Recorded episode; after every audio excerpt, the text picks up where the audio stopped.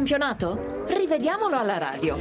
Dagli studi Rai di Corso Sempione un saluto al nostro affezionatissimo pubblico, grazie come di consueto a Luca Gattuso e Lorenzo Baletti per la collaborazione redazionale e a Claudio Rancati che lavora davanti a me alla console. Partiamo dall'anticipo di oggi alle 12.30, Cesena-Palermo, partita finita in pareggio.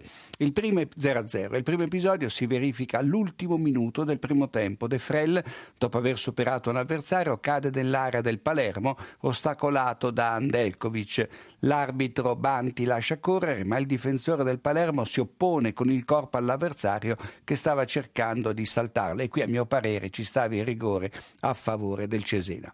Volta rischia tantissimo al 51esimo quando spinge Dybala lanciato a rete al limite dell'area. L'arbitro non fischia neanche fallo come se si trattasse di uno spalla contro spalla alla Moviola, tuttavia pare evidente la scorrettezza di volta che avrebbe meritato il cartellino giallo o forse anche qualcosa di più.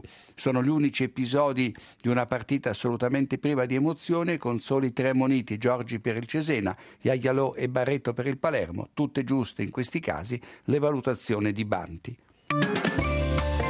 E andiamo ad un altro pareggio, quello di Verona tra il Chievo e la Roma che sta vincendo appunto il campionato dei pareggi.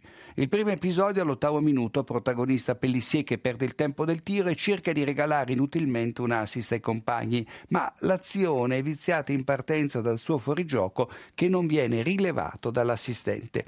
Al sedicesimo l'incidente di Mattiello, frattura di tibia e perone, frattura scomposta, descritto da Riccardo Cucchi in diretta. Le immagini testimoniano subito la gravità dell'infortunio. Il difensore del Chievo entra fallosamente su Nainggolan, ma la sfortuna che la sua gamba resta imprigionata fra quelle dell'avversario con conseguenze dolorosissime. Al suo posto Birza. Attorno alla mezz'ora i giallorossi compiono quattro falli consecutivamente senza che l'arbitro Mazzoleni intervenga, ma il regolamento non consente i falli reiterati di una stessa squadra. Negli ultimi tre minuti del tempo regolamentare le due squadre reclamano un rigore a testa. Prima la Roma, Gervigno si lascia cadere dopo una spintarella di schelotto con l'avambraccio, poi il Chievo, Meggiorini finisce a terra nell'area giallorossa senza subire fallo da Manolas. In entrambi i casi l'arbitro fa giocare giocare d'accordo con lui. Ed eccoci ad Empoli dove la, di, squadra di casa ha impattato con il Genoa per 1 a 1. L'arbitro è Maresca di Napoli alla terza presenza in A seconda stagionale. All'ultimo respiro del primo tempo eh, l'arbitro Maresca punisce un fallo di De Maio su Saponara al limite dell'area, ma non lo fa battere mandando le squadre nello spogliatoio. Furibonde le proteste dei toscani con Saponara che tocca anche il braccio dell'arbitro. Tenuto conto che eh, l'ex milanista sarebbe andato al tiro senza il fallo di De Maio, il fischietto napoletano avrebbe potuto recuperare il tempo perduto e far battere la punizione. Questione di buonsenso. È migliore il regolamento del derby che in questi casi consente all'azione di essere conclusa. Al 66esimo l'Empoli pareggia su angolo di Valdifiori che manda il pallone direttamente in porta dopo un rimbalzo nell'area piccola. Perin respinge il pallone sulla linea, ma contro il ginocchio di Barba che lo ribatte in porta 1-1 e il gol è di Barba. Ancora un pareggio a Parma tra la squadra di casa e l'Atalanta. L'Atalanta reclama il rigore al 25 quando Mendes respinge un cross di Piniglia, ma lo fa con la schiena, non con il braccio. Vede bene l'arbitro di Bello che fa proseguire il gioco. Al cinquantesimo Benaluan, proprio poco prima di essere sostituito da Cherubin, frena un tiro di Varela con entrambe le braccia, prima con quello destro e poi con quello sinistro, senza che l'arbitro punisca il fallo. A mio parere manca un rigore al Parma.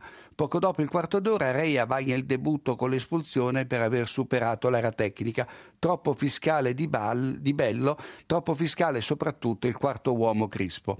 A tre dal novantesimo il Parma resta in dieci per l'espulsione di Cristian Cristian Rodriguez che in dieci minuti colleziona due gialli e sempre per falli su D'Alessandro.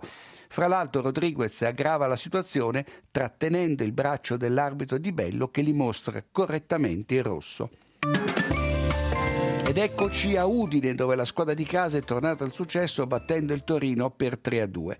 In apertura Peres accusa un colpo alla bocca da parte di Pasquale. L'assistente padovana due passi fa giocare e in effetti il contatto appare involontario. Non ci sono dubbi invece sul pericoloso fallo di Pasquale danni di Vives che porta all'ammonizione del difensore friulano.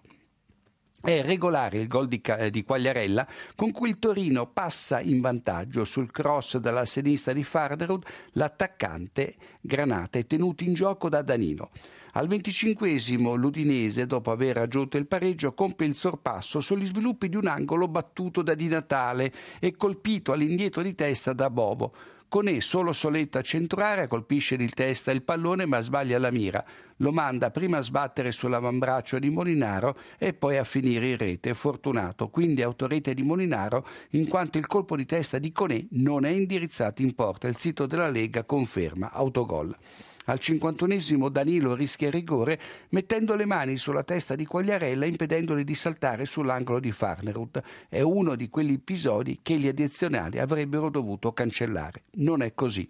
Il Torino riduce le distanze al 69 con un formidabile tiro di Benassi ribaditi in rete da Piris con uno sfortunato colpo di testa, ma in questo caso non è autorete ma gol di Benassi trattandosi di un tiro indirizzato verso la porta. Rizzoli prima lo concede, poi lo annulla, infine lo assegna e spiega il perché a Stramaccioni. L'assistente Tassa aveva alzato la bandierina pensando che a ribadire il tiro in porta fosse stato uno dei quattro granate in, in fuorigioco, nessuno dei quali lo sottolineiamo, ostacola la visuale di Cardesis e quindi gol eh, buonissimo, ma non ci vuole un consulto di questo tipo, soprattutto per un arbitro del valore di Rizzoli, per assegnare la rete. Tutto con la moviola di oggi pomeriggio e ci risentiamo stasera dopo Napoli-Inter diretta da Rocchi.